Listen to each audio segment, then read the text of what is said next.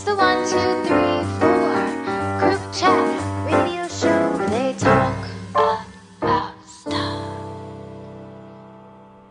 Welcome to Group Chat. Only on Dash Radio on the 1234 World Station. Every Wednesday night, 8 to 10 Eastern, 5 to 7 Pacific. This is Soft Glass. I'm Joan. This is Jack. And this is Kev. We'll be right back after a quick song break.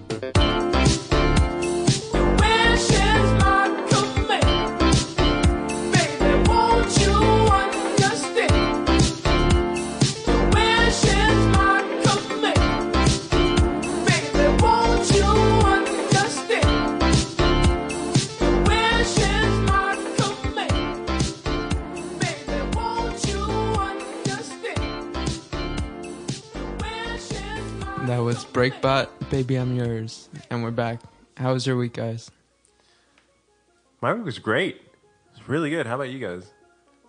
It was busy, but it was good. I want to I want to hear what cuz you haven't even really told me the full story of your week, so Yeah. Joanne. Yeah. So, um, so I had a pretty crazy week. Uh, third week at the new job, and we had like a team bonding job getaway. It was like a cult like a cult. I see. I see how it could sound like that, but we actually went here. I wrote it down because there are some specifics to the story.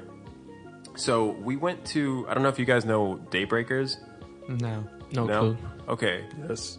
Okay, Joy, you know. So Yeah. what? From what's your perspective of Daybreakers? Like, what do you know of that? So what I know of Daybreakers is it's like at the crack of dawn people get together and it's like a party type situation. you know, Correct. Like in the you know, like when the sun comes up and then It's like 6 a.m. it's like a social thing at six Yeah. AM. Yeah. That's all I Uh, know. Yeah, and it's a way to kind of revolutionize your morning or like start your day differently, start your day loosely, and it's basically like, put in the simplest terms, a sober dance party at 6 a.m.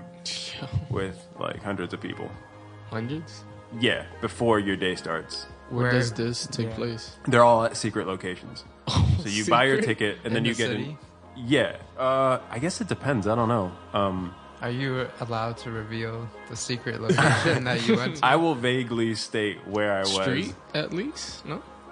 No, because I don't. I don't even know. Oh. We, what They just what they did was blindfolded like. you, threw you in a van, and So what they did was they're like, oh, look out for this guy on this block, and then we would go to that block, and he'd be like, okay, go down two blocks and then make a right, and then we found saw like a, a huge line. Um, so Oh, I went to Daybreaker's first ever dusk event, which was the same ideology at 6:30 p.m.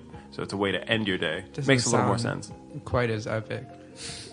Oh, it, it's it was really crazy. Um, we got there at like seven, and then we went inside, and it was so many people, and we meditated for twenty minutes.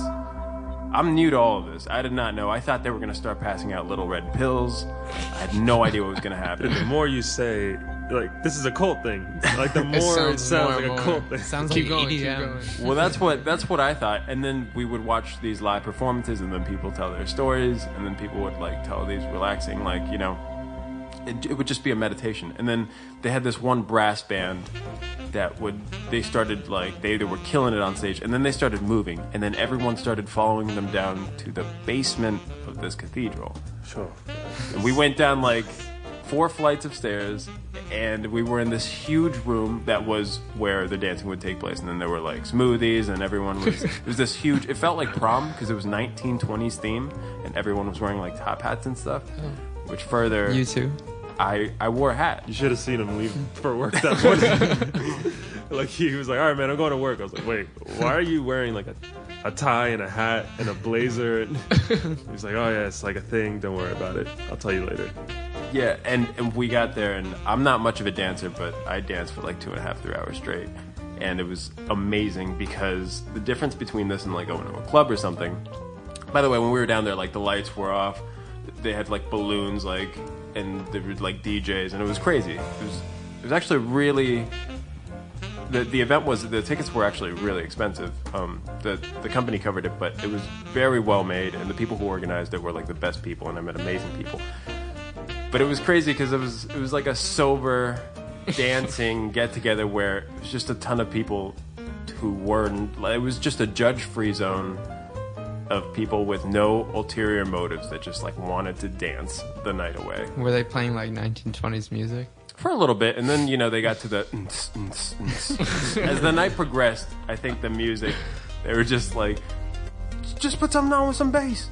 And then everyone was just like going to that but it was amazing people had like there were like dance battles in the middle and it was crazy and i thought i would i thought i'd be miserable because i'm not a dancer or anything but it was just the coolest environment and i recommend it everyone do it at least once because my stress levels just vaporized And you had done so. You did that, and you also did a like an improv class.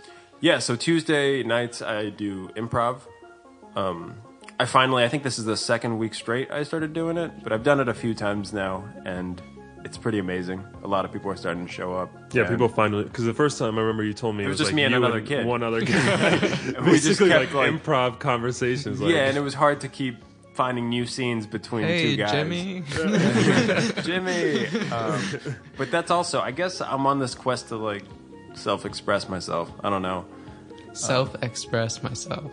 Yeah. I think you could do without the myself. Like, just self. self-express myself. or just express yourself. yeah, express yourself. Yeah, I went about that term, that like phrase, totally wrong. But We but get it was that, great. We get the point, though. yeah, no, we Nice. we're notoriously known for flubbing up very easy phrases.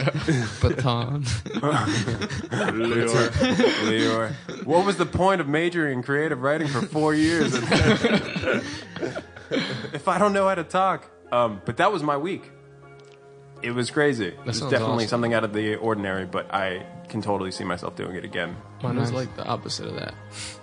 Let me guess, Kev. you chilled. No, I'm like I'm like a gym bro now. Oh, No. Not playing. I've been hitting the gym with like my father, probably for like a month now. But this is like the first week where like we didn't miss a day, oh wow.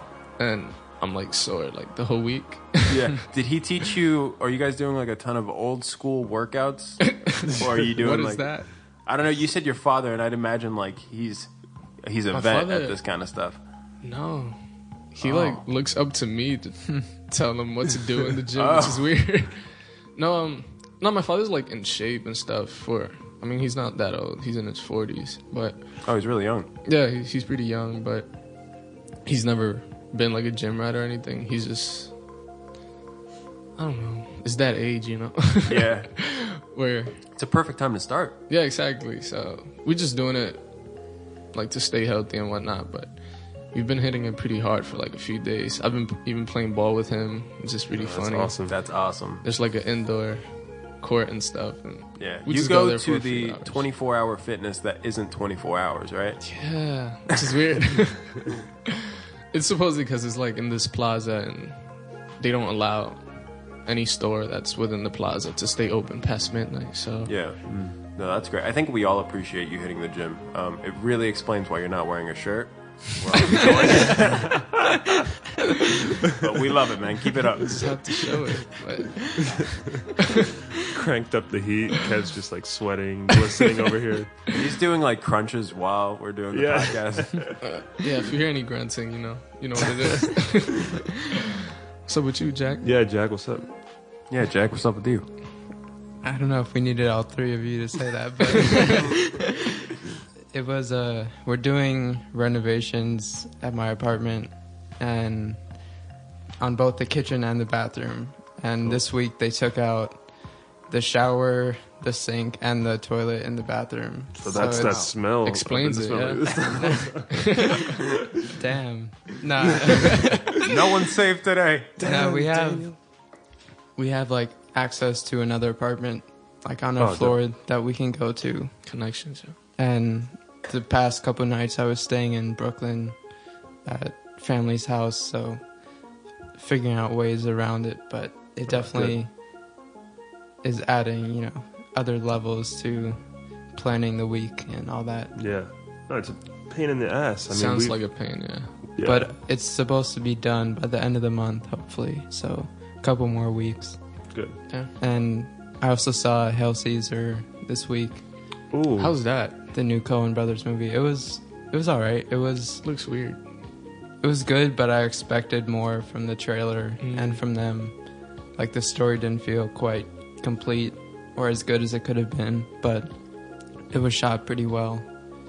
yeah. And uh, last night I saw the documentary on Roger Ebert, Mm. life itself, and it was interesting. It showed a lot that I didn't know about him and um, everything from when he, you know, was starting out to toward the end of his life. Who is he? Oh. the most famous film critic of all time. Yeah, because I that's where I see him Yeah. from all the reviews and Yeah. ratings. But oh, that's cool. He's a legend. Yeah, that's dope. I gotta watch that. I just feel like that's everyone's bar. You know what I mean? Yeah. Mhm. Like his opinion is everyone's bar. Well, Rod- Roger Ebert thought this Yeah. about this movie, so this is what it was, and there's just no uh, room for disagreeing with his opinion at this point. but um, dope.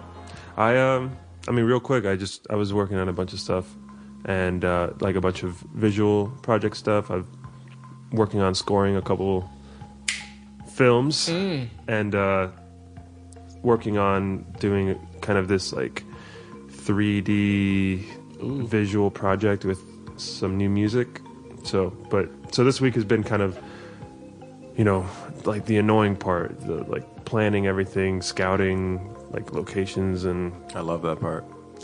yeah, but it's I just want to do it. You know, Yeah, there's like yeah, a lot of logistical things that you have to figure out before you even you know start. So that's been it's just been meetings and brainstorming and just like asking people if things are possible or not, and then finding out that they're not, and then saying, "All right, well, I still want to do it, so let's figure out how to do it."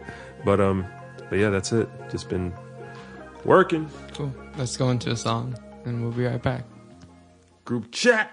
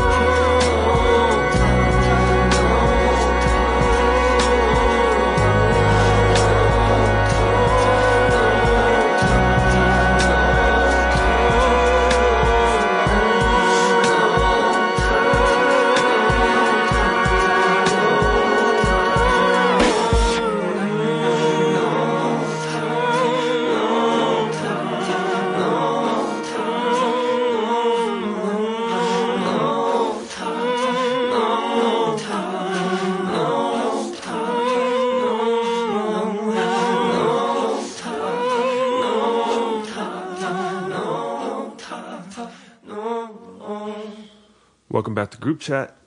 That was River Tiber with No Talk. So, Jack, let's talk Shia. Yeah, I'm really excited. He has been doing a string of performance art pieces recently over the past year or two, and he did a new one this week. But before I get into that, I'm gonna kind of give a general history of it for you guys and for listeners who don't know. It initially started with him wearing this plastic bag, brown plastic bag over his head to a movie premiere in February 2014 and it said I am not famous anymore and there were like eyes carved out. That was kind of the start of it and that same month he held a gallery an event at a gallery in Los Angeles where he sat at a table with the bag over his head and invited the public to come in and interact with him however they wanted. And that was kind of the start of it. And it was also a controversial event because he, you know, he's very, the whole idea of this is him kind of letting what happens happen and not controlling people's reactions or how they interpret or interact with him. And a woman like raped him there and like she pulled down his pants, etc., etc. Because he was just sitting in the chair, and that was it. And that was it. Kind of made the event like infamous in a way. Mm-hmm. But then he kind of didn't really do big pieces for a while. I don't know if it was because of that. I don't think so, but probably just brainstorming in general. Then the next big thing was in March of 2015 at South by Southwest. He did this thing called Follow My Heart, where he had something attached to like his heartbeat that was streaming to a website, and you could kind of follow his heartbeat along the whole South by Southwest period. And they did a talk there and stuff. It's also it's him and two other people doing all of these. So it's LaBeouf, Rönkkö, and Turner. The guy Luke Turner he met because he had written Shia had written Luke like a fan mail thing. Basically, he had Luke had written this thing about metamodernism, which I'm not gonna even try to explain, but it was basically a fan letter to Luke, and then they became friends, and Luke knew. I'm I'm gonna pronounce her name wrong, but like Na- Najasta. I might have pronounced that wrong, but anyway, so they knew each other from school, from art school, and then they all three started working together. So then after Follow My Heart, next big one, which was really what catapulted it all, he did All My Movies, where in New York actually he rented out this movie theater and watched all of the movies he's been in straight through, and it was like 60 hours worth. And there was a live stream of a camera on him just watching all of it, and people were invited to come and watch with him, and it became this whole thing. And then that was probably, you know, that really catapulted it to another place. Mm-hmm. Then the next month in December, he did this event in Liverpool, in England, called Touch My Soul. And all these projects, like I'm, you're just hearing me say them right now, but they're all always all caps and have like a hashtag in front of it. But it's not like cliche hashtag. It's kind of like playing off that. Anyway, so for the Touch My Soul, him and the other two were all they were at this like circular desk, all in front of computers, and they were taking like four-way calls in with them and whoever was calling, and basically asking them, "Can you touch my soul?" and seeing what people re- would respond. And they wrote down very select excerpts into a Google Doc that was live on the site, along with a streaming video of them. And so that was another big one. And now this week, the most recent one it was called Elevate, and basically Oxford University, which is the oldest English speaking university in the world, invited them to do a talk. And Shia was kind of like, How do we do this but make it more. His word was egalitarian. I don't know if I pronounced that right. Anyway, so the idea was that they still agreed to give a talk for a little bit at, some point within this period, but they did a 24 hour performance piece where they were in an elevator, all three of them, and people would come in, and there was a live stream, but for the most most of the time, you only saw the elevator door. You would only see it open once in a while when people would go out, or sometimes would just open briefly, but you could hear the audio. So you heard the conversations, but usually you didn't see what was happening. Hmm. And the kind of idea was to create this intimate space within the elevator for the, for these people to have the conversations with Shia and kind of breaking breaking it down and then they took a break about 12 hours in or so to go give an actual talk which was basically a continuation. And they were just doing that because you know they wanted to be polite to Oxford. Mm-hmm. And the elevator was in Oxford. It was on the campus. And then they went back into the elevator and continued it the rest of the time. So they were pretty much talking that whole period with strangers who would come in and out and tons of people like lined up all these events there have been tons of people lining up calling etc and that's kind of the rundown of the big ones they've done so far Do you think that he's doing these things with a purpose? Like, there is there a purpose for each? Yeah, I mean, he's you know he's been acting since he was young, and he said that he never really felt like he was expressing himself through these movies. Mhm. Like not to put them down, but you know he wasn't able to really come with anything creative, Mm-hmm. and it's also breaking like the whole thing of these. To me, is like breaking down the idea of celebrity, and for him, it's been a way for him to connect with people and like talk to them as a real person instead of this object on a screen. Right. And he said after all my movies that he really finally felt like he was actually talking to people and not just being this figure. Right. Yeah, I mean, it's it's so weird because even while I think this is probably the, the purest way of being able to connect to people as a celebrity through art like this, like if you want to, you know, this is probably the the closest you can get to that pure, you know, um, interaction. But even so, every time I think of these uh, of, of Shia's art projects, I always think about there's always going to be people trying to exploit the fact that you know it is an art. Like it, I don't know. There's still going to be people with different motives, and it's I can't imagine. You know, how do you decipher between a genuine interaction and then an interaction with people who just want to be part of a celebrity's art project? But that's part of the whole idea, you know, seeing Right. how people react to him, seeing what they ask him about or talk to him about. Right.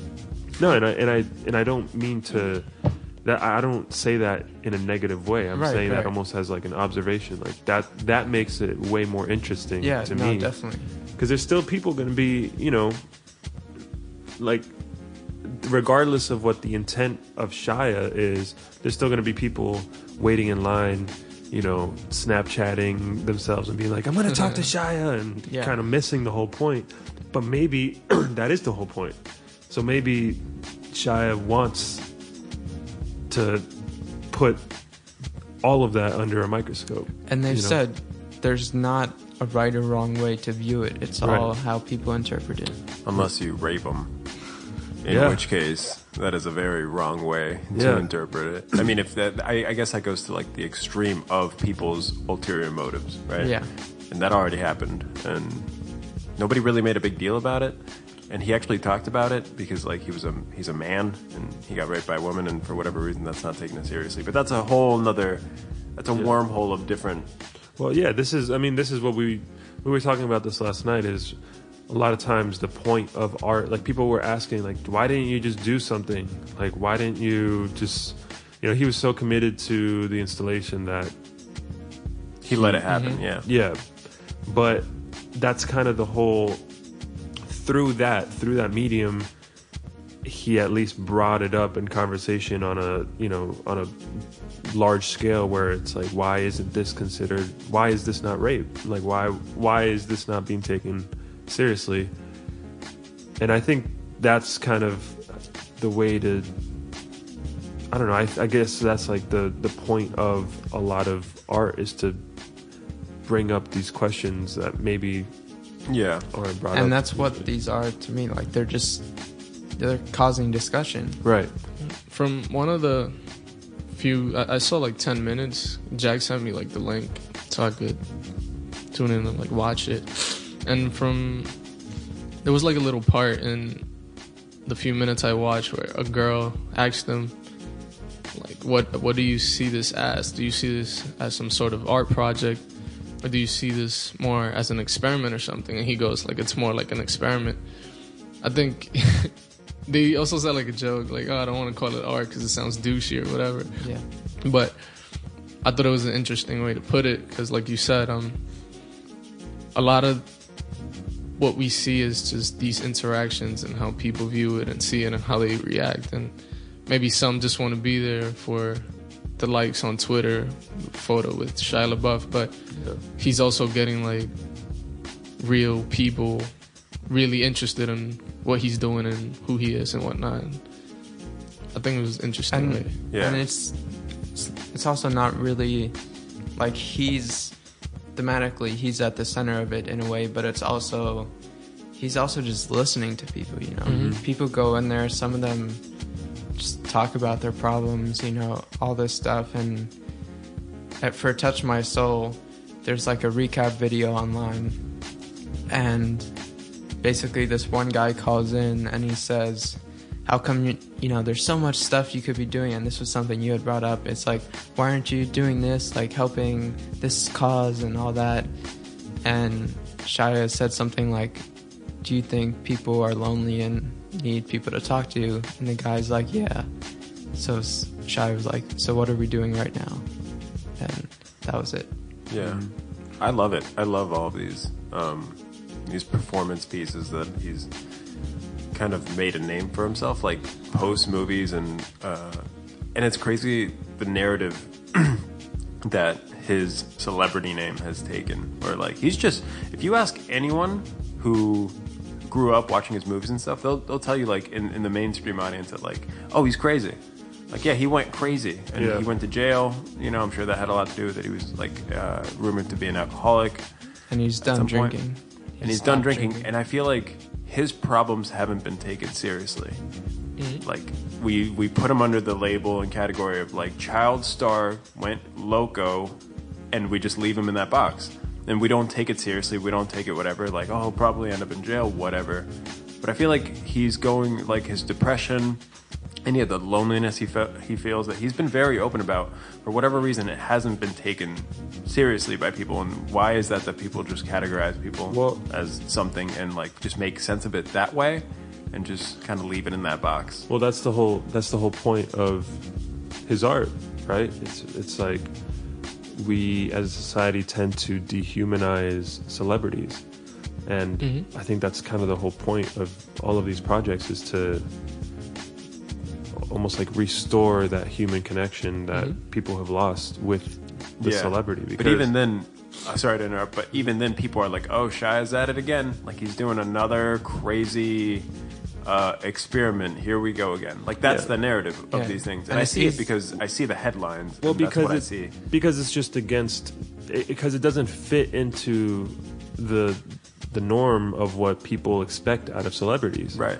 and that's and what whatever you don't understand or whatever you feel is you know not congruent to everything else you immediately label as Yeah. weird or crazy or you know any other negative word you can come up with. But you know, I don't think he's doing it for those people. Like, there's always going Oh, to be of those course people. not. Yeah. and I think that's there's always going w- with art if it's extreme extreme enough or provocative enough. There's always going to be that reaction. Yeah. always. So Also, with you know him being a celebrity, it makes you think about all these other people who are celebrities who have these platforms like him and do absolutely nothing with it. Right.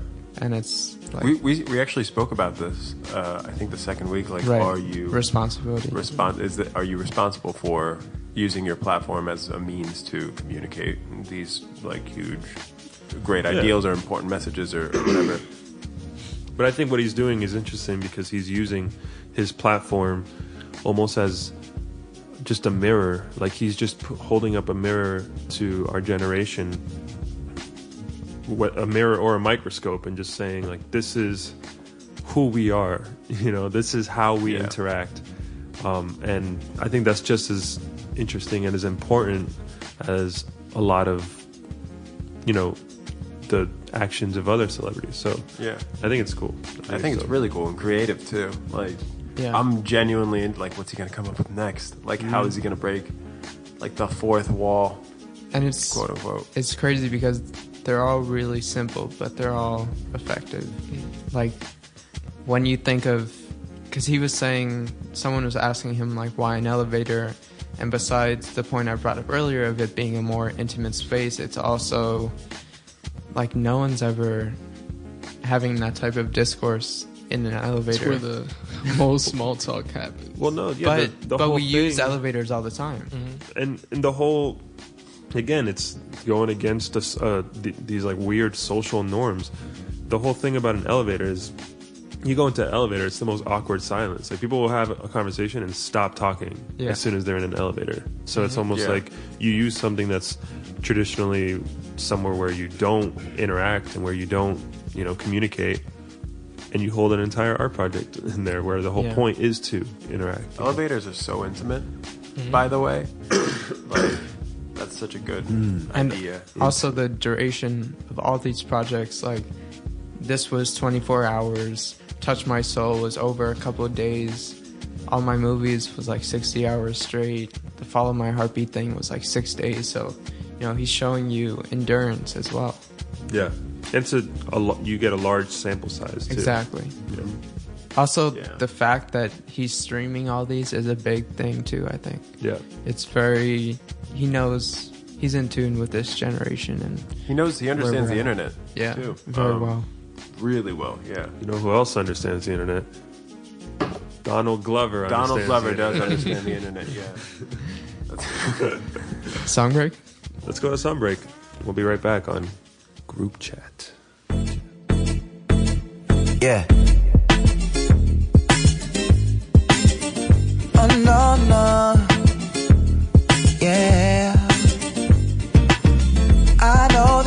Secret we share. Look what this feeling has done to me. There's something deep in the air. Just holding hands, living comfortably. Oh.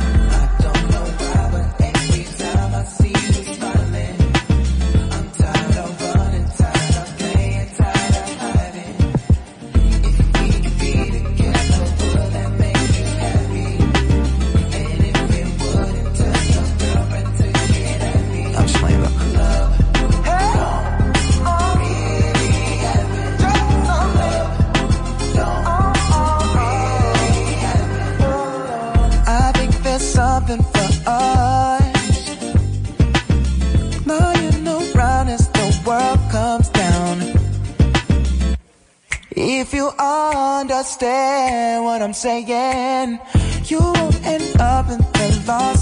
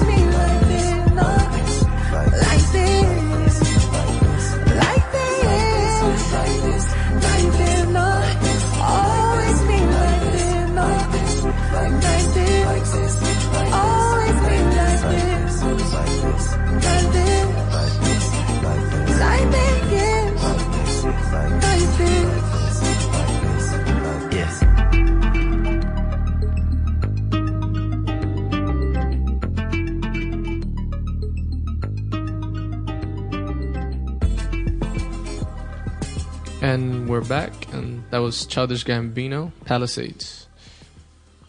So, movies, guys. Kev, something came out this weekend um, that actually made a huge, made all the all the all the big headlines this weekend. What what was that movie? Deadpool. Deadpool. What is that? It's the greatest movie of all time. Apparently, Cinematic masterpiece. Not so. Deadpool's like the latest comic book movie that's out right now. yeah, from uh, 20th Century Fox, Mhm. the folks who bring you all of the X Men movies and the horrible Fantastic Four movies. Plug. Really on the plug, really on the plug. plug, plug. And right now it's killing, supposedly. Yeah, and it's rated R, but I'm sure we'll get to that in a second.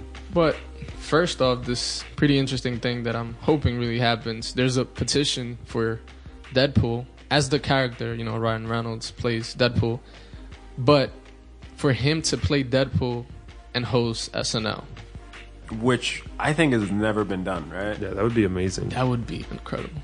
That would be so good. Before we get to that, that would just be the next logical progression for probably one of the best marketing strategies I've seen Yeah. Yeah, ever. Like it's insane the marketing for this film, how they got everyone on best, board with it, yeah. and it and it paid off. and they were all super funny. It went with the character. really character. clever, all very meta, and yeah, because the character actually breaks the fourth wall. That's Mm-hmm. his thing In the comics. in the But, yeah. comics, and in the movie, and in all that stuff. So they Right. really played with um, kind Mm. of everyone's perception of this character in the marketing for the movie. Yeah, I saw, Yeah. I saw the promo material. It was like uh, there were different genres. So there was one Yeah. where it was, it looked like a poster of like a romantic, A romantic comedy or film. Because something. it came out during uh, Valentine's Yeah. Day weekend. like in yeah. a park, in a bench. Yeah, in a park the and a bench. It was like the back. Deadpool, you know, love Yeah. knows love knows no boundaries, or some stupid like Yeah. cliche thing like that. And then there was another one that was like uh, making fun of Step Brothers, like the Step Brothers poster, where it's uh, you know the Step Brothers poster. It's like it, it's like a portrait Yeah. of them like staring into the distance with like the colored background, Mm. and it was that. It was Deadpool like in a sweater, like looking out into the distance. Yeah, no, they've they've done an Cool. amazing job, and I just feel like hosting SNL, Ryan Reynolds as Deadpool is just the next logical There's so much potential in that. Would definitely give him a bump in the ratings because of how the, how well the movie's doing, and just imagine every skit they have, Deadpool Yeah. is just like in those skits. Yeah. So Th- this is dope for Ryan Reynolds that yeah, the movie's seen so much success because he's been trying to get this movie done for like eight or nine years. Yep. I heard in an interview, and this is something he's been wanting to do like his whole career. And uh, you know, to have He wants to erase the Green Lantern, yeah, and the previous Deadpool that he Yeah. portrayed in uh, X Men Wolverine. X Men or something. but I, it's it's just dope. Like think about like you put in a decade basically of work into making something happen, and then apparently uh, they gave like as soon as they green they greenlit it, they, as soon as the studio said okay, yeah, it's greenlit, Mhm. they had 11 months Yeah, to shoot and finish the film. Wow. Uh, Which is very nothing. cheap film to make, by the way. It was fifty million, which for but for a comic book For movie, yeah, a superhero big- film of, of this scale, yeah, it's They tripled that in their first week, right? yep, uh, almost tripled it. Yeah, in the first weekend. In the first weekend. Yeah. that's nuts. But yeah, just so we could talk about the records they've set and all that. But so far, the petition's at like seventy-one, almost seventy-two thousand. Yeah, for the SNL. for the Oh, SNL man. thing. So if you guys really want to see that, get on that. They could do it. SNL's been on a good streak so far. I think the last three weeks I've been I've been a fan of all the shows. This would be mm-hmm. amazing. But and I also think it's a good fit for. I want to get your guys' perception on this. For Ryan Reynolds, a guy who is very funny and very attractive, and Hollywood has been like, oh, make him the. Uh, they they haven't found like a role for him yet. They try to make him this like a, a leading man in Hollywood, and so far it hasn't really worked out. He doesn't have any franchises under his belt. This is like the best This fit might ever. be it. Yeah. Yeah. And I, it's, I'm so happy for him. And apparently, you could.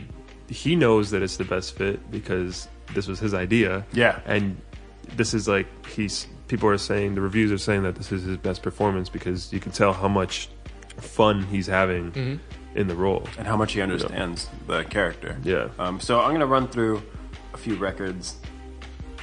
Pull the phone out. If I grunt or anything at all, I during the break I experienced a horrific injury, guys. Yeah, he was dancing to the Childish Gambino song.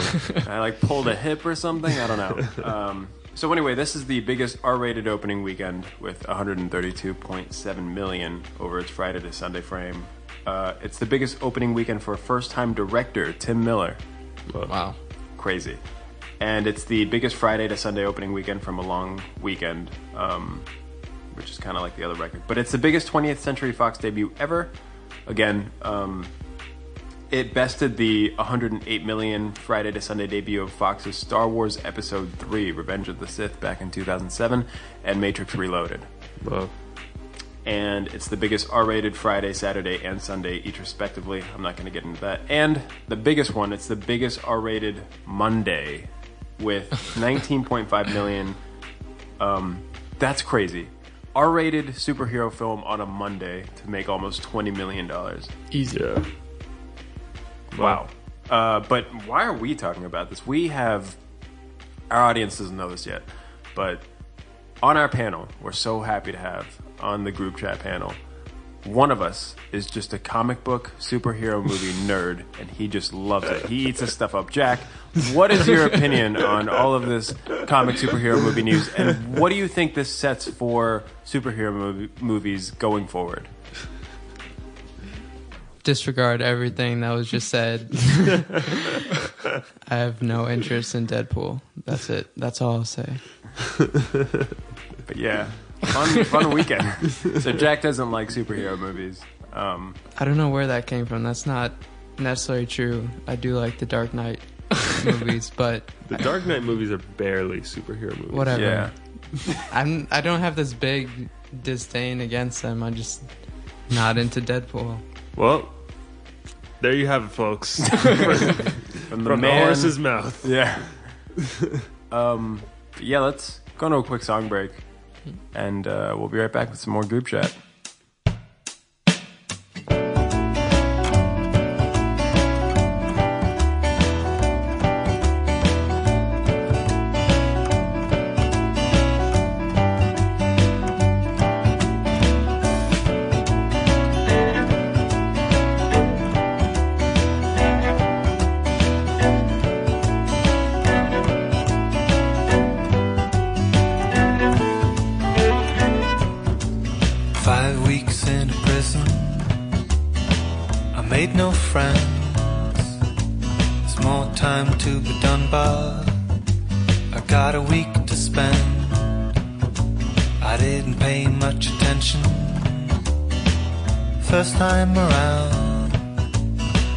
Hard not to notice. Right here in my town. Where the stage of my old life meets the cast of the new. Tonight's actors, me and you. Each day is taking us closer while drawing the curtains to close. This far or further, I need to know. Your increasingly long embraces, are they saying sorry or please? I don't know what's happening,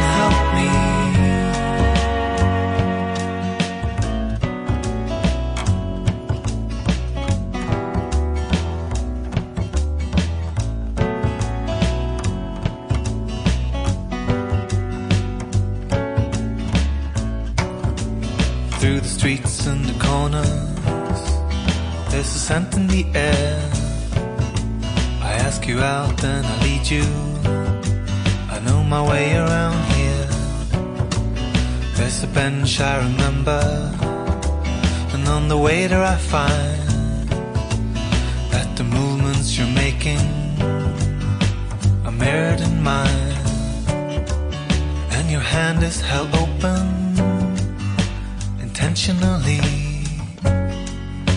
or just what I want to see. Your increasingly long embraces Are they saying sorry or please? I don't know what's happening, help me I don't normally beg for assistance I rely on my own eyes to see But right now they make no sense to me Right now you make no sense to me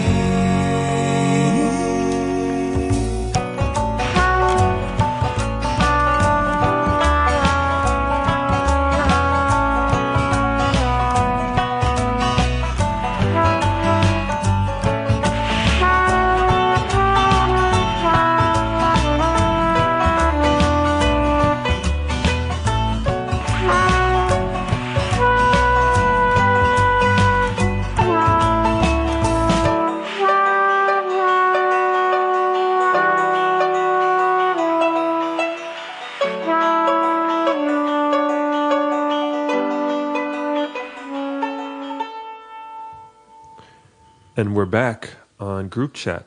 That was Kings of Convenience with Sorry or Please. So guys, let's uh let's talk about our book club. Book club. Everything but books. Thought So- we'd get more help there. So this uh, this week's book club was Silver Linings Playbook. Um, just if you don't know, book club is a segment we do where we assign a week ahead of time something, whether an album or a movie or just anything, and we all watch it, listen to it, indulge in it, and then on the next episode we all talk about it and uh, talk about our experience and our thoughts and we do this so that you can be part of the conversation. So if you guys just want to hit us up on Twitter, on and uh, Email. email, One two three four group chat at gmail.com.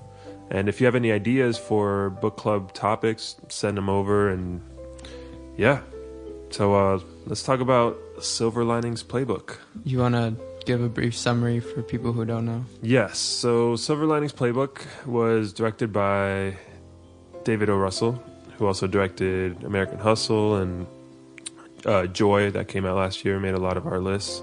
And uh, it stars Bradley Cooper and Jennifer Lawrence and Robert De Niro.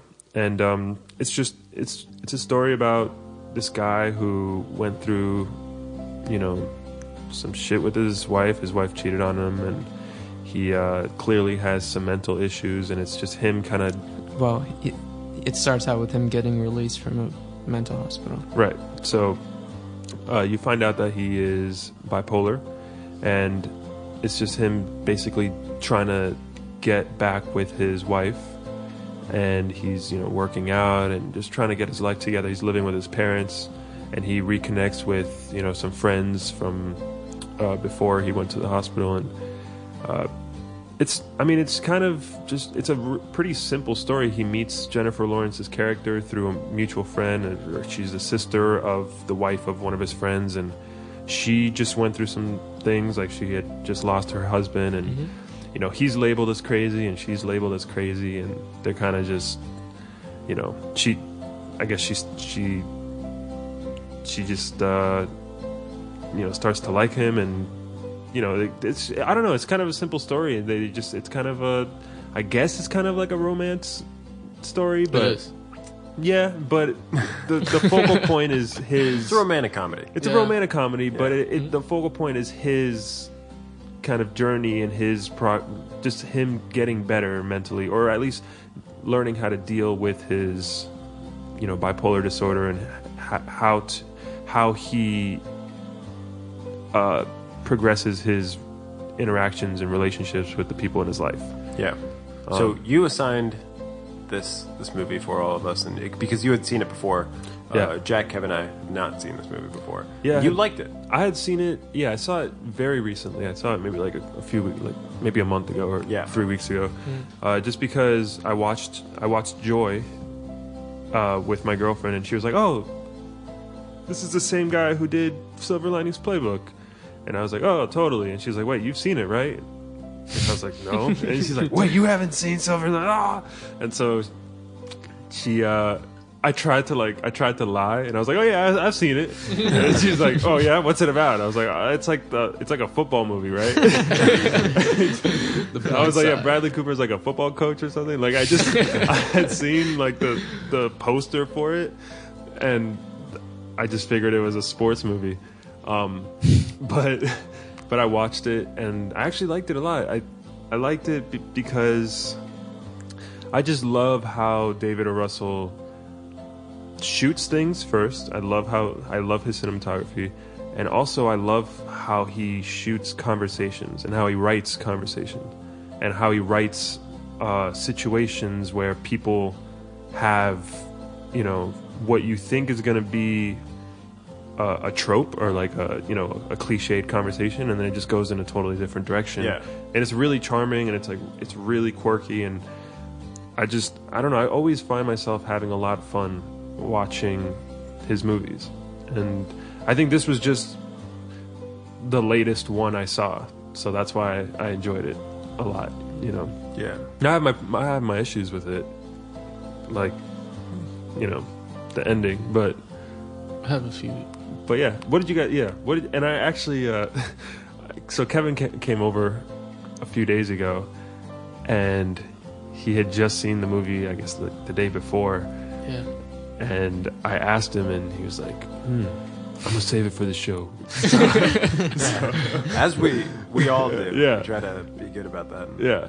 So Kev, what did you think of the movie? Okay. The, the movie wasn't bad. Okay. Okay. Don't don't get me wrong. Start. Good start. but um, it was it was sort of annoying to me. Um, no, like all right, I'll, I'll start with the good, I guess. Um, I like the cinematography. You know, David O. Russell. I I think I saw a lot of like I- I'll call it imper- imperfect shooting. I don't I don't think that's the right way to put it, but mm. like towards the beginning there was like shots weren't leveled, and there was like some sort of camera shake, and but I was completely fine with that. I really liked Okay. it. It's because his character wasn't leveled in the Yeah. beginning. No, because he had like mental imbalance and you could see there was a bunch of that imagery throughout Mhm. the whole beginning where his like his portrait was like off the wall and Mhm. they were Yeah. just like so that's what i got from it yeah, because later on it smoothers, Levels uh, out. yeah, levels out, smooth, um, Yeah. smoothens out. That was great. Always he gets like these perfect warm tones and like great colors yeah from the start. Um, okay, I, I think that was that's all you like it's all right that's was- enough of that that was- Downhill from here, that folks. a Oh no, I also really like Robert De Niro's character. Oh, so good. That performance is great. the only character I liked. Um, but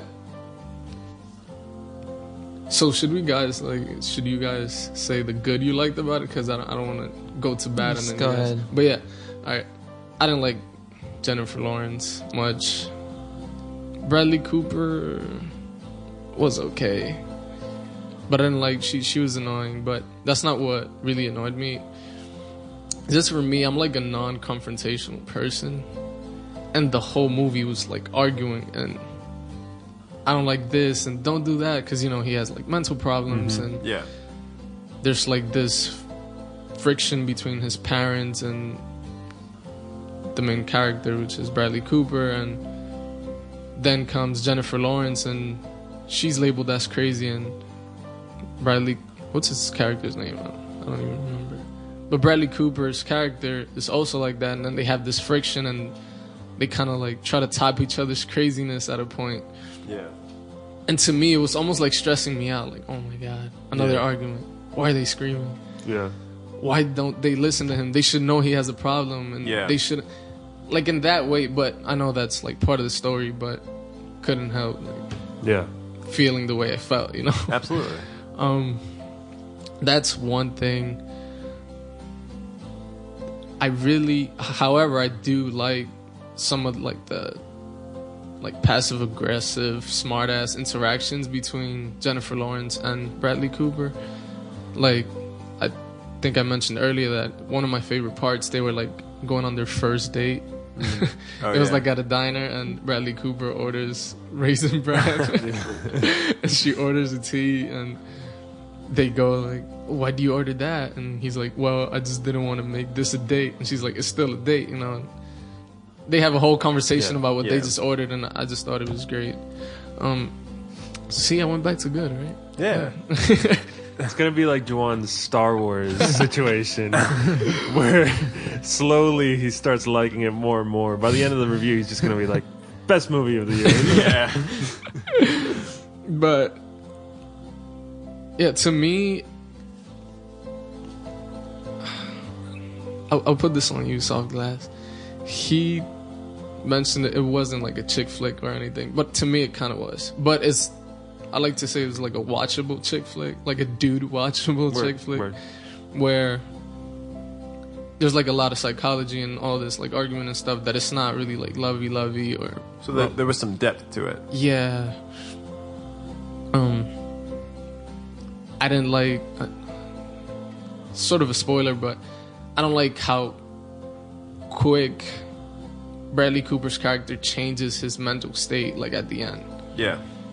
Like so sudden that I don't think it was right. It wasn't believable for you? Yeah, like it wasn't. Well, they. I mean, the the the time passage in the movie is like, I felt like it was like months. No, am I wrong? Yeah, it was Christmas when. Uh, Yeah. It was like December.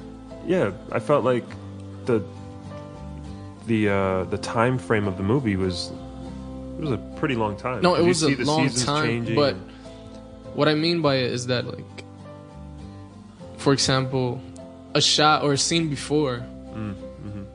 he was the character he's playing the entire first half of the movie, or Yeah. maybe even more than half. I saw And it. the next scene, Okay. Yeah. he like has it all figured out, or Okay, is somewhat of a different person. But I do agree that time does pass throughout the film. Yeah. Yeah.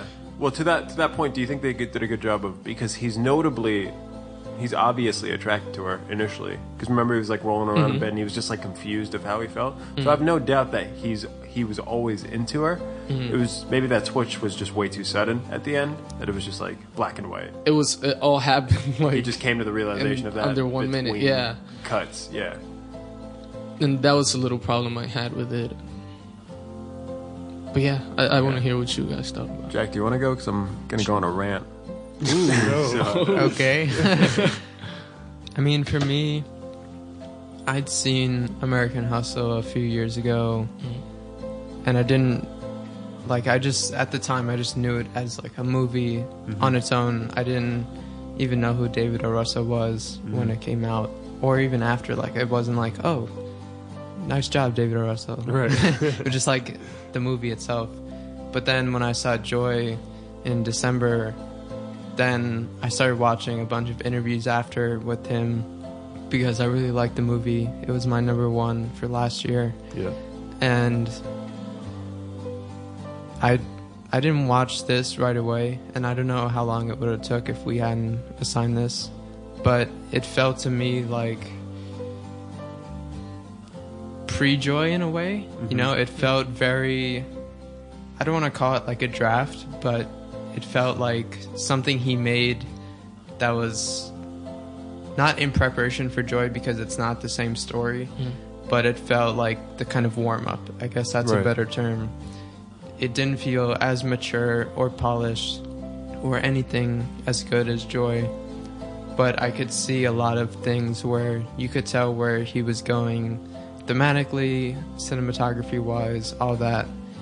And I appreciate that. And it was interesting to see that kind of before and after Yeah. because American Hustle is in between, and Jennifer Lawrence, Bradley Cooper, Robert De Niro are all in it, but it's a little different than mm-hmm. Joy in this because with Silver Linings Playbook, just like Joy, it's it's a very big family story, Right. Mm-hmm. and it was interesting to see that. I was, I didn't mind the movie. It wasn't mind blowing.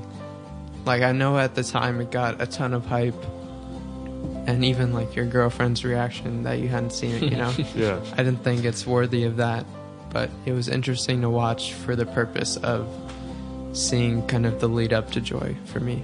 Yeah, yeah. I, I mean, I remember when it came out, it it did get a lot of hype and it did get a lot of attention. And I think was that was that Bradley Cooper's like first major breakthrough where people looked at him as an actor? Mm, I don't think so. Because I think I looked it up. I think I looked up his filmography, and it was before that I, he hadn't done any anything serious. Like where we think of him now as like a serious actor. I mean, we got to remember this was when did this movie come out? Uh, Silver Lining, Yeah, uh, 2012. 2012. Okay, Yeah. so he had done like the Hangover movies before this. Right. You know, um, Oh, he had that Limitless movie. I don't know if you guys liked it. yeah, but even so, it wasn't like he wasn't like this was a movie where- Critically acclaimed. Right, Mm. right. Um, so I think that was kind of a, a big part, and this was also David O. Russell's first movie in this series of like this new era, Right. Like you were talking about, where American Hustle. I think, uh, obviously, Joy. Yeah, this is this has been a big turn for him. yeah. Um, and I think this is where he established this new style, Yeah, where for sure. where he has, I think, mastered by the time Joy came out. So I do agree with you on that. I I don't think that it was an insanely extraordinary movie, but I, I remember watching it and halfway through the movie being like, wow, I, I don't know why I waited so long to watch this. I'm actually really glad I'm watching this now because I enjoyed it. Um, and to Kev's point, I think you're right in the in the uh, romantic comedy. It was it is a romantic comedy, but slash, drama slash drama. drama. It's because it is serious. Yeah, It it's it has. I would say it's more of a jam- drama to me. yeah. Like it has jokes and comedic true. elements, but it's Yeah. m- much more of a drama. For me. Dramedy. a dramedy. but I don't I don't know. I something about David O. Russell. I think American Hustle maybe was the one that was that felt like had the most weight. But something about the way he shoots his movies because they feel so kind of surreal and because his dialogue and his scripts are kind of so quirk like it's just something very strange about the way characters talk to each other. Yeah, I've ne- I never really feel a lot of weight where I know the situation might be serious, but even the dialogue they don't kind of they don't weigh it down where you're just like emotionally invested in a good or bad way for you. in a good way. I, I always feel like his movies are really enjoyable no matter what definitely. the, the you know the topic is. Um, and the last thing I'll say is my big. I think the movie would have been amazing or way better if they just would have ended it differently. I agree.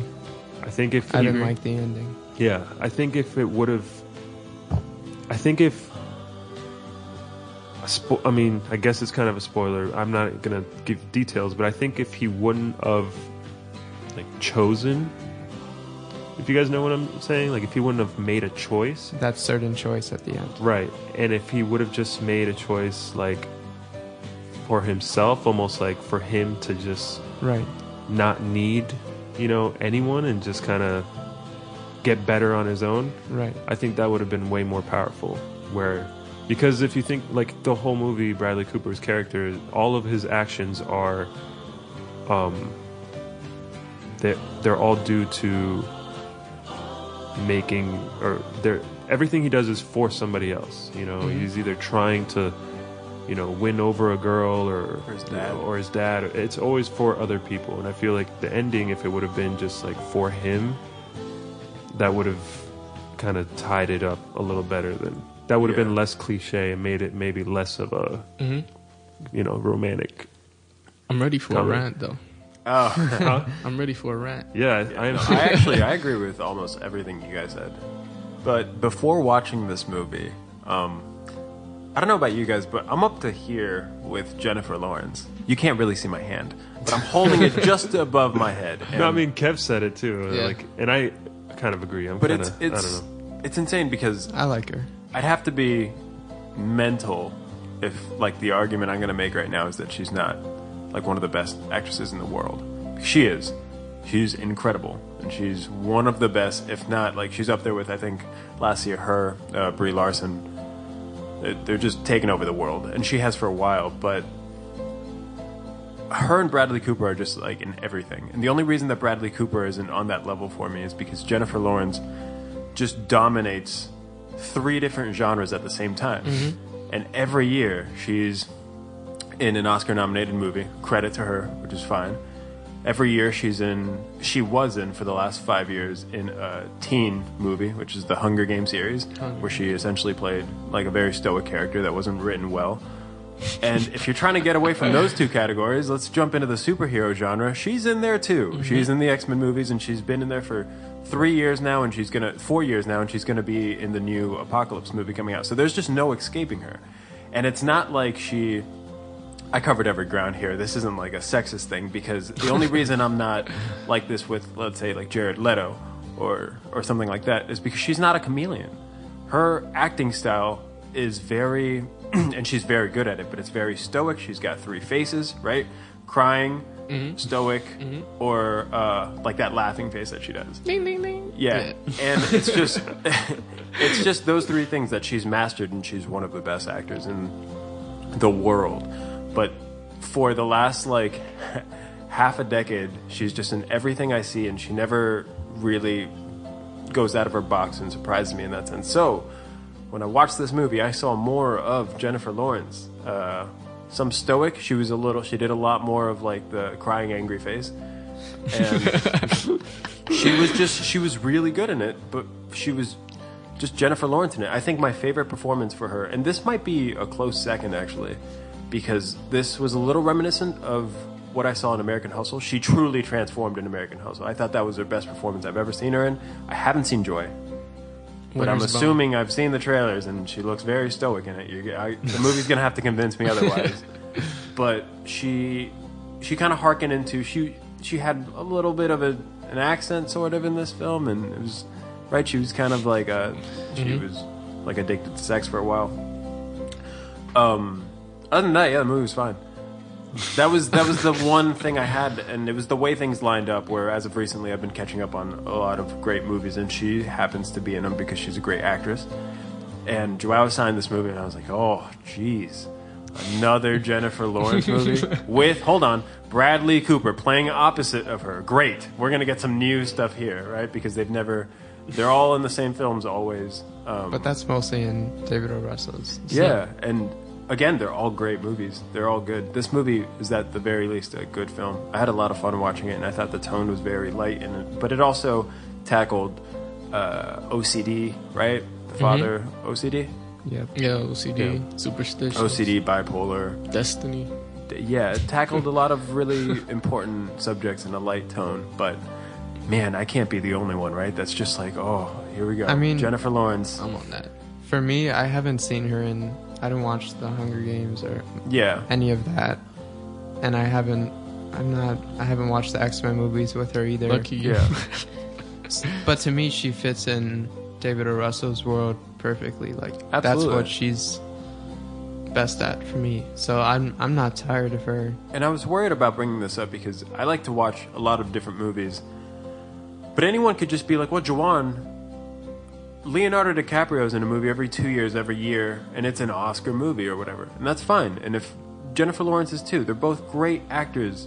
But she's also in, it's that she's a, she was at a point for three straight years in three different genres at a time that all came out in the same year superhero um what's the Yeah. the teen teen genre and then oscar season and for me there wasn't enough diversity to like divvy that up and i'm i'm a fan of comic book movies i watched the first two hunger games movies um and i love wa- catching up on oscar movies and there it was just like back to back to back Jennifer yeah. So, like 2012, she had The Hunger Games, yeah Silver Linings Playbook. Then in 2013, she had American Hustle and Yeah. The Hunger Games. and uh X Men First Class. What was X that? Men, yeah, and And Days of Future Past 2013. She also had 2013, 2015, she has the Mockingjay, which is another hungry. part uh, two. Part one was 2014. 2014, and then Joy, Yeah. 2015. Yeah. Um, but I mean, I don't. This isn't.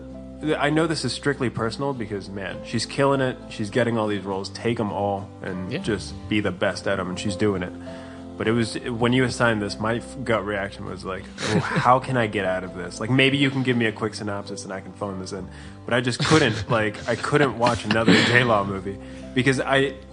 And in a way, I was disappointed because I got exactly what I thought I'd get out of J Law. Mm-hmm. Like, Yeah, mm-hmm. dude. It's, I, I think it's a little more simple for me, where I don't I don't mind that she's in a lot of stuff. Like if if I enjoyed her acting, I wouldn't mind it. I think for Yeah. me, it's just I don't. It's like I understand that she's very good at what she does. But, Very good. But One of it's the best. like, but it's like anything. I mean, it's like I know that certain music is really good, but I just don't enjoy listening to it. Yeah. With Jennifer Lawrence, like I- I just something about her acting I don't really gravitate towards. The same mm. way I feel about like I don't know, like a Tobey Maguire. Like for whatever reason, he you know people like his stuff sometimes. I just don't think that he's a good actor, but yeah. it's just a very subjective And it's a very opinion. But but specific kind of acting, I guess. Like you could Yeah. say, like Adam Driver is uh, he's got a very specific way about him, and he acts a very specific way in all of his films, and you either like it or you don't. what films has he has he been in? Let's see. Uh, season five of Girls is going to start today. We're recording on Sunday, okay. so Nice. I'm very excited for that. What I'll, else? I'll give you guys a quick recap next week on what Nice. the pilot, Alright. uh, first episode of season five was. He was also he was also in Star Wars, guys. Ah, yeah, Star, Wars. There it is. no, man, but I, I, I, I do feel. I think. I, uh, I didn't mind her in this movie though. No, she was fine in it.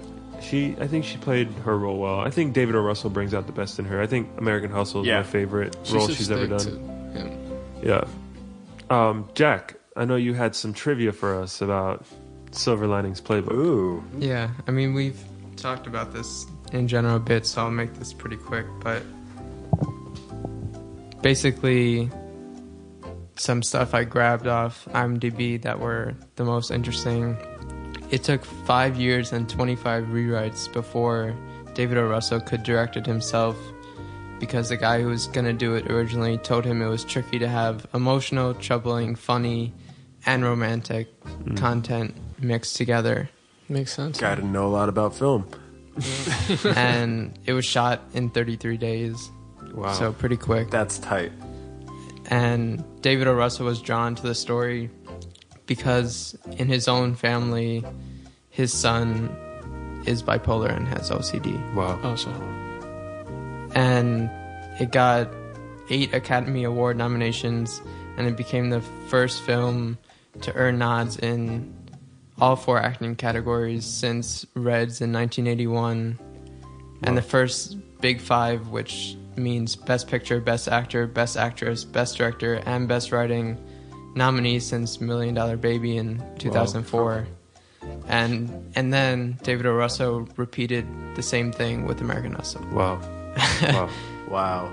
And also with the dancing stuff, Bradley Cooper and Jennifer Lawrence spent weeks like practicing it, and he was actually more of a natural than her. Oh, like he took to it pretty quick, and she really had to train for that aspect of it. And then she didn't look very comfortable dancing. Yeah. I loved how they didn't really land the big move. I Yeah. love how they didn't Oh, stick yeah, the yeah. landing. That was a great touch. And the last thing is that the title was kind of confusing in non English countries, so it got changed a lot. So I'll just read some of the other ones. oh god. The Bright Side of Things, The Bright Side of Life, or Games of Destiny in Spain and Latin America. Optimistic Guide in Greece. Happiness Therapy in France. Hmm. Positive Thinking in Italy. Guide for Ultimate Happiness in Portugal. My Light of Hope in Turkey. And Sunny Side in Hungary. Huh. That's hilarious. I have one more bit of trivia, actually. So the scene where uh, De Niro like wakes up Bradley Cooper. Uh, Oh, so in yeah, the movie, I read this, yeah. so De Niro's Bradley Cooper's dad in the movie. Uh, he has a moment where he like starts crying, and that was actually De Niro crying. Like he actually started crying while shooting because apparently he has he's had trouble like with his son and they were kind of estranged, I guess. But um, so that was cool, and they just kept that take. They kept Yeah. the take where he cried. It's great. That was uh, Jack with the trivia, guys. Clap it up. Yeah. So thank you, Jack, we for go. trivia. New segment, Uh, that's it for uh, this week's book club. book club. Stick around for the end of the show, and you'll get next week's assignment. But uh, we'll be right back with a quick song break on group chat.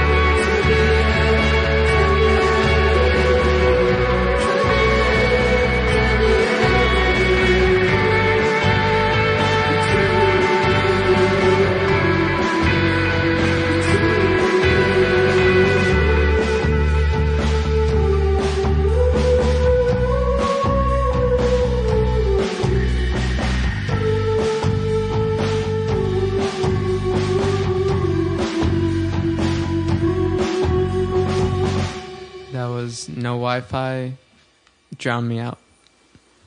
So the Grammys happened. We're a little late since it didn't mesh with our recording schedule that well. But what do you guys think? Or did you even watch much of it? Yeah, so happy for my girl T Swift taking home the uh, yeah, right. Like Wait, I didn't even know this, but did she really win with like the same album or something as last year? Like Taylor Swift's album was from 2014. Yeah, it was like an old 19. album. Yeah, it's an old Yeah. album. oh, it just didn't. It just made the cut for whenever it gets nominated. I I'm think sure. that No, but my girl it's told like from October to whatever part that of the makes next sense. year. So That makes sense. Um, yeah, that sucked that Kendrick didn't win album of the year, but he did almost sweep in every category that he was in. He got five, I think. yeah, He and he was nominated for, for 11. 11, yeah. five of eleven. So I mean, he got best rap album, which was cool. Was he didn't get it last year because of the whole Macklemore thing. Yeah, Uh, but this album just felt bigger than just best Yeah. rap album, you know. And then I think he he proved his point by his by performing and Yeah, I mean his performance Killing it. was best one of the night. Yeah. I mean it was pretty much the only one I watched. I watched the Bieber one because Kev was mentioning it to me, but That was- Kendrick otherwise was like the only one I saw. Yeah, I saw Adele's also because of the um, I just heard it tanked. yeah, it was rough. yeah. It was rough. and apparently they they were having like technical difficulties and whatnot, but still, it was. She tried to like power through it, and it just backfired because she was just she was just flat the whole time, and and then oh, there was like a there's a there's a click track that she's hearing in her ear, and the I guess the pianist is hearing in his ear Yeah, but they f- like the the national feed like they played the, Projected yeah the they click played the click also. track so you could hear it. It was rough. It was just bad all around. But her voice wasn't there either. Like the That's whole what I'm time. saying. Yeah. she was like she was flat the Mm. whole time. you don't think that's a that was also a result of like the scenario that like she was just out of it because she's publicly stated that she gets anxiety Yeah. performing. Yeah. You don't think the second she heard that she's like, oh no, here we go. I Like, guess. this is gonna happen, and then she dude, everybody naturally you can't be. I think it was way just a combination of everything. Mm-hmm. everybody has bad nights. I mean, the best singers will tell you they'll have they'll have their Yeah. off nights. It just so happened that her off night was on stage at the Grammys, which sucks. But whatever. people are gonna, you know, what I mean, like she's she's still killing. Like she- people are still Yeah. gonna. No one's gonna doubt that she can sing because of that. Of one course, performance. yeah. Um, uh, Kendrick took. Oh, shout out Anna Wise, who Yes. got her Grammy. She got the best uh, collaboration for These Walls, which is awesome to see her there and killing it. Um, uh, Alabama Shakes Oh, that was one. one of my which was favorite. Awesome. One of my favorite parts of the night. Yeah. Yeah. And uh, let's see, uh, D'Angelo's album got best R&B song. Like they got Really Love won best R&B song. Yep. and Alright won Best Rap Song, which was, I mean, everybody knew that was going to happen. And yeah, but I'm so happy that Kendrick won all of these awards. I wish that one of the Not all songs of from the album that wasn't all right would have gotten nominated for best rap song because I feel like that's the go-to track that everyone. Yeah, but that- that's- that song sounds the most like a rap song. Let's go with all right. but it is. That was the most. Yeah. I mean, that was like It had the, biggest impact. Yeah, that was that was the most wide-reaching song on the album because the Yeah. album is It's the People, most people were accessible performing song. it at protests. yeah. Like, you can't. There's no other track that has had the same impact. Beyond- Maybe on you personally, but not on everyone overall. And beyond that, if you just go back to, I mean, I'm sure you could find like Twitter analytics of when the album first came out. What was the song that people, you know, stuck to on first listen? It was like, oh, all right is crazy. Yeah, And because it's the most. It's the one with the most bass, and it's the most hip hop sounding song. yeah. Mm-hmm. But that's It's the most that's- mainstream sounding song on the album. Yeah, Yeah. but that's the that Well, was that- the that's what I'm getting to is that I wish that like that wasn't the case because there are so many other great songs in the album. and I feel like that's I, I don't think that's really the problem here. You know, like I'm I'm just glad he won in that in general. It was a given that Alright was going to be the song off the album. yeah. because and it makes sense. I don't have a problem with that. It's still a great song. I just I think that you know him not winning album of the year. The more I think about it, the more I like. We all should have seen it coming because really, when have I mean, I didn't not expect it. It was just I didn't expect it. really. I, I didn't expect him to win. Was that, of the was year. that the only nomination that Taylor Swift was nominated for? No, She lost a couple. so. Okay, so when I saw that Taylor Swift hadn't really won anything, up until I think we all kind of saw that coming. That like, I mean, oh, I she's wasn't gonna following take- it in real time. Oh, I was following like the Twitter feed, Oh, she won best music video for Bad Blood. which Kendrick was also a part of. Yeah.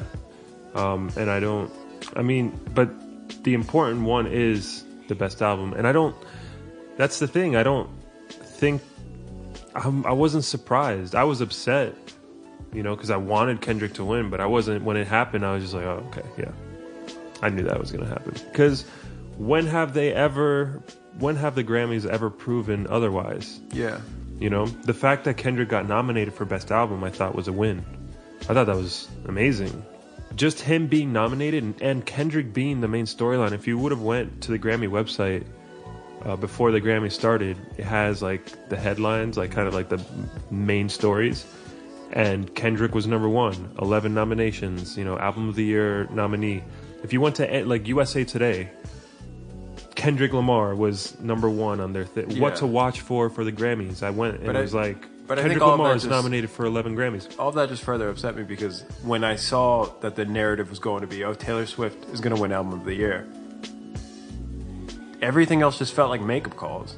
Like in sports, a makeup call is when somebody gets fouled or something, and then to make up for that call, they'll just call a bogus call on the other team or mm-hmm. whatever to like evil the, even the playing field. He was never going to win Album of the Year. She was going to win, but the Grammys like strategically were like, well, let's have him win these categories so that it seems like he killed the night. But the uh, the one that matters that we all just talked about, and that I'm very passionately like attached to this idea of like him winning album of the year, obviously. Like he was never gonna win that. So now every other category, like, oh, he's killing it tonight. Like every time the narrative was like, oh, the next one, he just won another Grammy, another Grammy. Inevitably, like he wasn't gonna win. These these all in retrospect look like makeup calls. That's how I feel. Like not taking anything away from the album. I think it was the best album of the night. I think he killed it that night. But because he didn't win the big one, like those are more. It, it just feels a little more like those feats are a little more like, oh, okay, I see what you did there. Like you- but so they can always kind of fall back on that. Well, he won every other category, but they still don't have like the balls to give it to Kendrick. Uh, I don't know, man. yeah, I don't, know think about so. that. I don't think so because he, I don't know. It never, it never felt like. To me, I've been, we've we've been watching the Grammys for a while, and I kind of I've gotten to a point where I I understand how that works. You know how Yeah. the Grammy nomination and then winner process process works. So, for example, uh, the board, the uh, the Grammy committee is made up of a bunch of previous Grammy winners, and they all have a ballot. And there's a lot of almost like campaigning amongst artists when it comes to the Grammys, where, and I know this because uh, our dad got nominated. Yeah, he was year. nominated Our dad got nominated for a Grammy this year, and he he didn't win it, but uh, leading up, I have to. I'm kind of in charge of my dad's like office, and I have to reply to all the emails and whatnot. In the last few months, all a bunch of emails have been other nominees campaigning to like fellow nominees and being like, "Hey, vote for me and I'll vote for you," type of shit. You know what I mean? And you, if you think about it, if you really think about it, think about Taylor Swift's network. Think about all of the producers that she that she worked with on this album, all of the companies that worked on this album. These are conglomerate, like major, major players mm-hmm. in Yeah. the industry. It was, I mean, if you just think about that and you think about how that whole voting process works, it's not like there was a panel and they, it's like, it's not like the Oscars.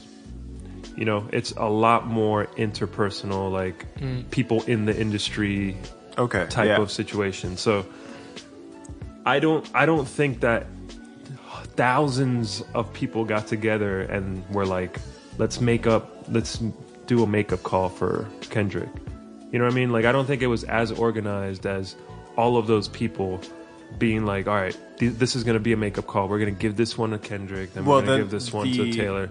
So I think it was just literally the nature of the Grammys and who is involved and who has the power. Like, let's be real. Which Who still, has it was, which is still bogus. I stand by like that's For still bogus but- that she won album of the year. for sure? Because And, and by the way, I'm not like just like I've listened to the album. I'm not like I've done my research. I've somehow gotten through that album last year um, because I just like to listen to as much as I can. I I think that that should be important though. That like regardless of however the voting structure is, it still hurt that he didn't win album of the For year. Sure, because it's bullshit, and because Taylor Swift's album has zero cultural impact. I mean, Yeah. t- f- five years from now, nothing about that album will be of importance. Um, and Kendrick arguably made le- a legendary album. and and for that reason, I feel like yeah, but but again, won. this it's just a it's just a fucking Grammys, man. Yeah. You know what I mean? Like it's just like uh, like the the impact and the the uh, the accolades will keep coming for Kendrick. And it just it happens So- every year. They nominate someone where like, oh my god, they might finally like they get it, you know, and they just let us down. So I'm just They, they did a pretty good job this year with the nominations. I'm not. compared to other years, this Yeah. is one of the better years. what do you think, Jack? You were gonna say something. No, I think we've talked about this enough. but speaking of Kendrick, he got and his accolades. He got another one recently that you were going to talk about, Joan. Yeah, so both Kendrick and Drake won their respective keys to the city. Uh, this was last week.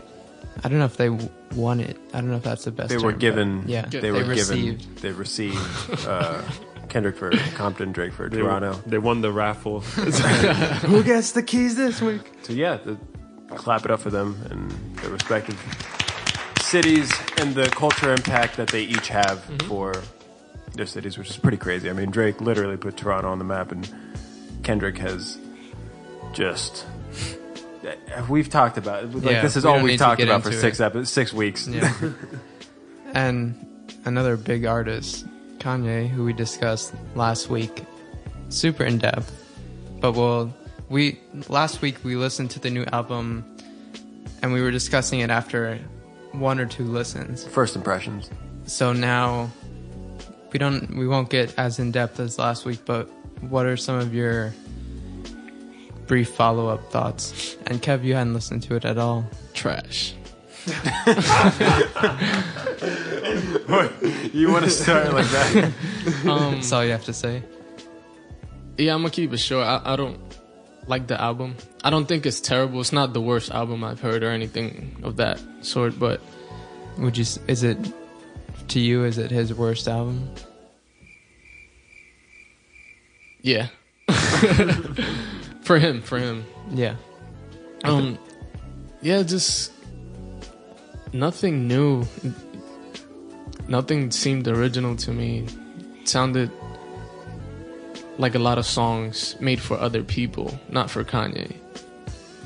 This was almost to me like an, an insane Kanye, not the one we're used to, which is, I guess, an opinion, but I don't know. I'm just not a fan of it all.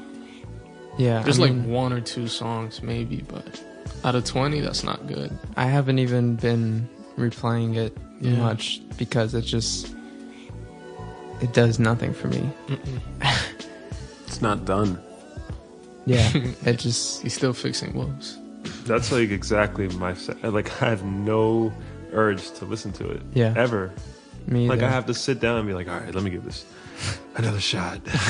Literally, the only song that holds any weight for me is Ultra Light Beam, yeah, and I like that. But Yeah. the rest is it's a chance. Song. And it's like a chance Yeah. song. Like Yep. it's not Kanye's not the big star in the song. Kev, I think you hit it on the head that it was just a compilation of songs for a ton of other artists. Mhm. and not even good ones. It was tracks for Yeah. Future. I don't know about you guys, but it's opened the floodgates for. I'm listening to a lot of other Kanye stuff, like a lot of his older albums. I don't know Mm-hmm. if, if this album's had that effect. It's made me nostalgic and like made me reminisce on his other. Also, stuff. let me bring up one question before we end the music segment. Dondre, who is a f- you know, friend of most of us. Yeah. He Andre. said Shout out Dondre. Yeah. he said to me that he thinks we'll never get a good Kanye album ever again. And I think that's just impossible to say at this point. Plus, he's been giving us good material for over a decade. And while I hate this album, I don't think it's fair to say that we'll never ever get a good one again. I wouldn't say it's impossible, but I think it's it'll be pretty hard for us to get another. Like this dude's about to hit forty soon, and So he could start age making nothing. jazz or something. But that's a completely different genre. Kanye's Like, gonna learn how to play the saxophone. Yeah, Never know. I don't see that. I I think, at least from what it f- to me, it looks like he's more focused on like becoming. A, No, I agree. He has these a lot of distractions, and he has a Yeah, a lot, to work out. His breakdown is probably gonna, you know, it could extend for another decade. He could completely lose his mind, Yeah, we probably. but he could still come back from that and make another album. I, I think to say that in the rest of his life he'll never give us another good album Mm. is just impossible to Yeah, because make that. He was doing fashion while he made Yeezus. Yeah. I really like Yeezus. Yeah, I, I also think I also think that first of all, I think we're gonna get another version of the album that'll be done and will sound a lot Hopefully. better, mixing wise and mastering wise. But also, can like we as a society take his like bipolar illness seriously too? I think that shit is serious. Why I- is everyone just joking around about it and like waving him off? Like, how has no one taken it Yeah. seriously? And that goes back to what we talked about with Shia LaBeouf. I was yeah, I was on a I was on a like a Kanye thread board on on Reddit, and there were people with bipolar disorder that were like, "Yeah, Kanye legit has This dude is a hundred and five percent. Like he he is going like all of these things that the media has kind of framed as these ego, you know, fueled like crazy episodes. They are by the checklist manic episodes Yeah. of people with bis- bipolar disorder. So I mean, I'm not a doctor, but I just think that it's definitely something. Like I studied psychology, and it's like almost like straight out of the book. Mm-hmm. A lot of the stuff mm-hmm. that he, you know, that he's done and said, and, And how he acts. like He's no that. one brings that up to No, him. Or He's got No that one Even his loved ones. yeah, just- yeah. But to answer your question, Jack, I think I don't know if I. In these current conditions, I don't think he can make another great album Yeah, because his greatness has come out of very specific situations in his life and very Right, like specific we need like environments. Kim to like So I leave him do- or something. Right. I'm saying it might not be in the next five years, it might not be in the next 10 years, but so much can happen in that time, and you never know how his mind state will change or what will happen Yeah. to him. So I Yeah. think you can't predict that at all. I want I want a whole album of only one Yeah, type stuff. I Like agree. Dad Kanye. four or five seconds. Four or five seconds. Like This was like the perfect time to do that for him too. I thought that's what we were gonna get for a long time, and then And he I thought called it only a one would be on the album. album. Mm-hmm. was that And he called it a gospel album. right? And he called it a gospel album. And he was in the studio with Paul McCartney. What happened? Oh my god, yeah. I think I actually do think the next album we get from Kanye is going to be really good. I think he's a smart enough artist to know that like this wasn't his best, most polished body of work, and I think he's going to focus on the next album that he does or whatever. And the only thing that would prevent us from getting a good Kanye album is I really do think he's sick and he needs help because it's actually a really sad narrative of like if you look at the trajectory of his life, like he's just gotten more and more frantic, and I think these episodes are getting really big. Yeah. I agree. Let's go into a song, and we'll be right back. Uh, yeah. Uh, yeah. Uh, yeah. Uh, yeah. And I heard him say, nothing's ever promised tomorrow today. From the Chi, like Tim, it's a Hardaway. So this is in the name of love, like Robert say. Before you ask me to go get a job today, can I at least get a raise on the minimum wage? And I know the government administer AIDS, so I guess we just pray like the minister say. Allahu Akbar and throwing some hot cars. The things we seen on the screen, it's not ours. But these niggas from the hood, so these dreams not far. Where I'm from, the dope boys is the rock stars, but they can't cop cars without seeing cop cars. I guess they want us all behind bars. I know it, uh, and I heard them say, nothing's ever promised tomorrow today. And I heard him say nothing's ever promised tomorrow today. But we'll find a way.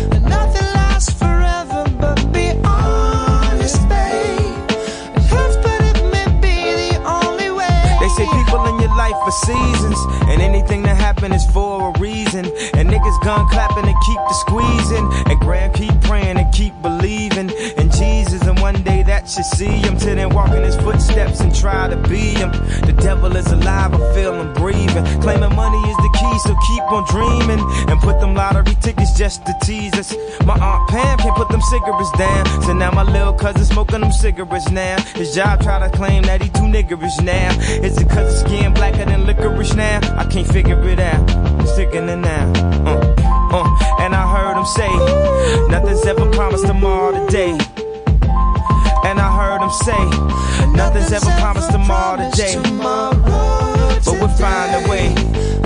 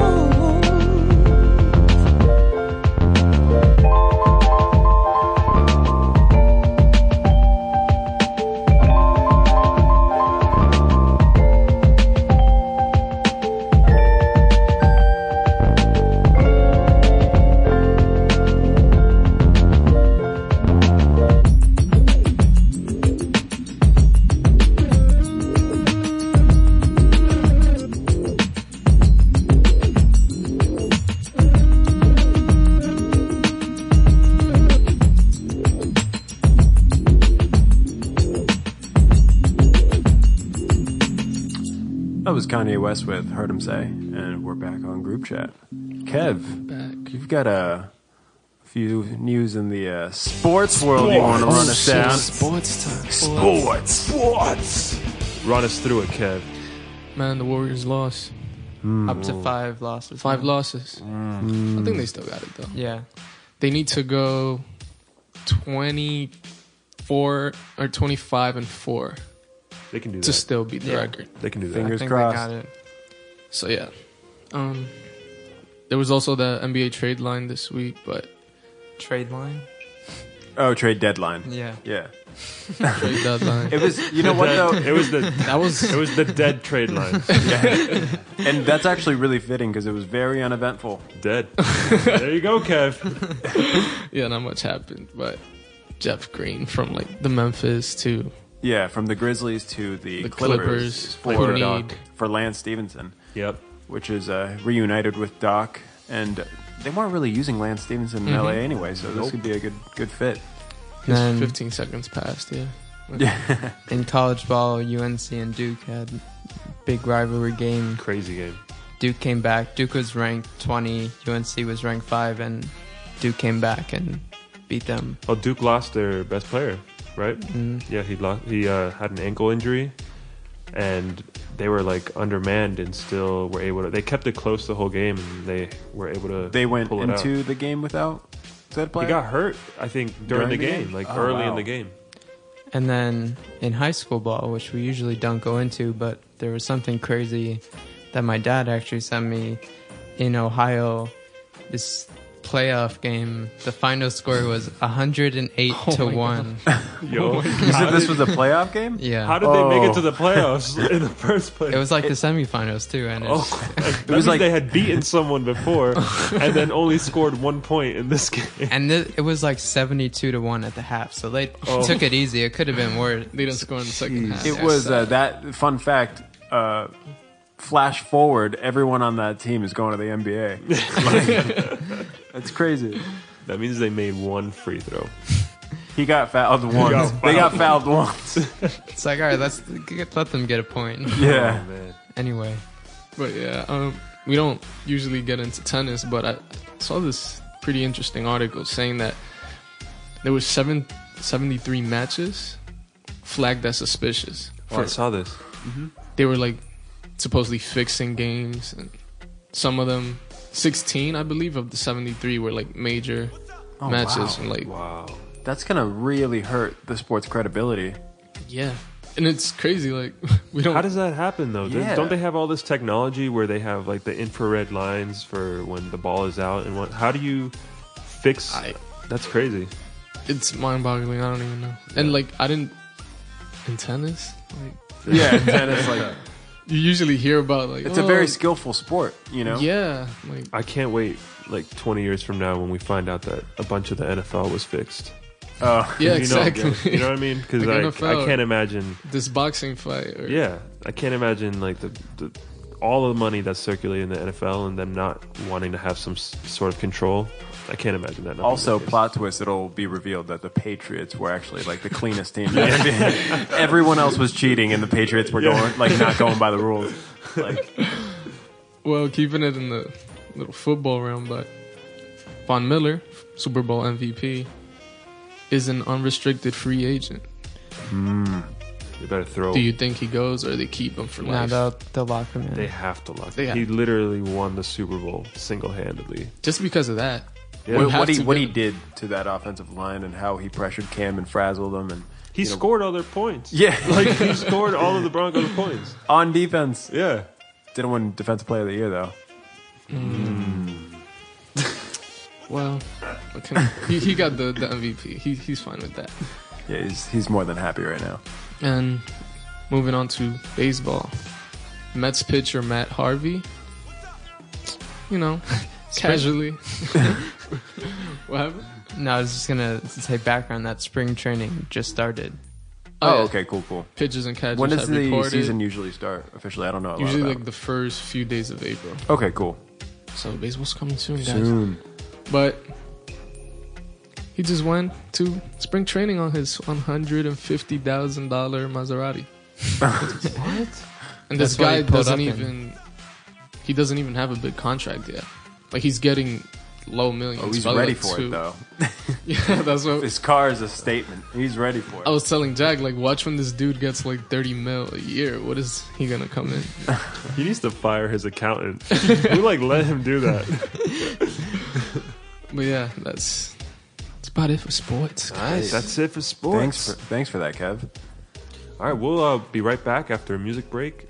And closing things out. Peace.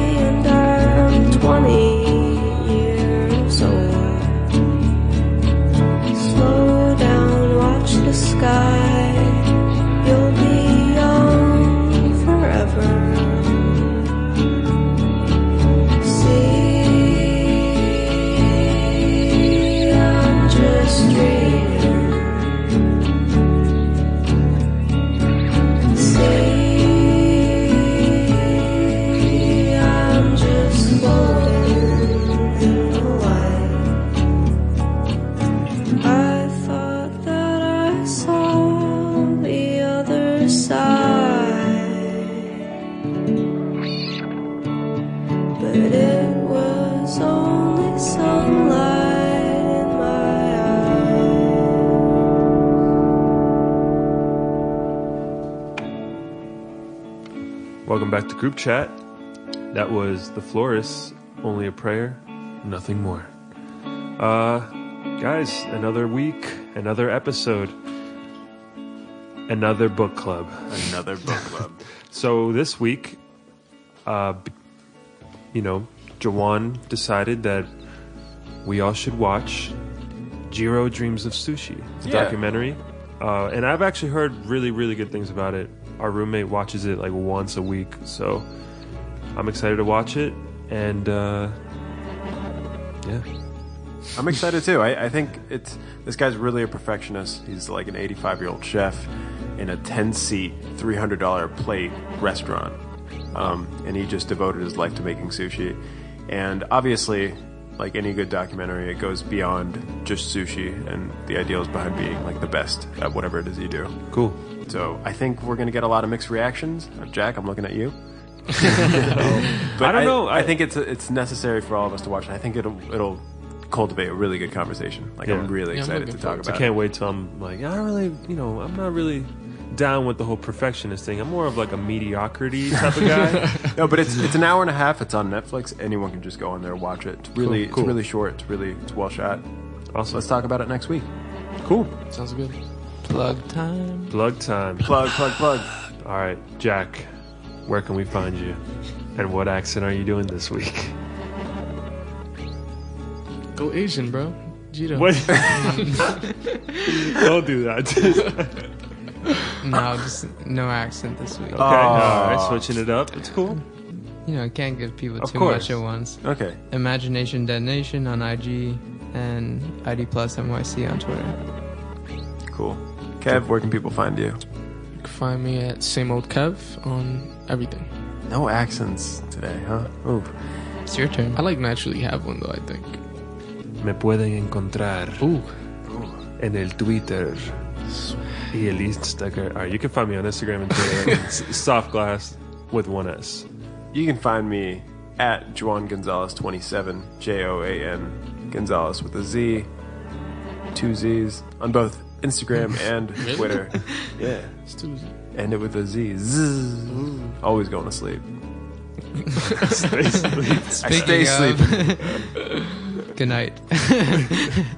Thanks for tuning in, guys. Thank Later, you, guys. Uh, thank you, everybody who hits us up on Twitter. Uh, you know, feel free to email us again, One two three four group chat at gmail.com. and we'll see you next week. Peace.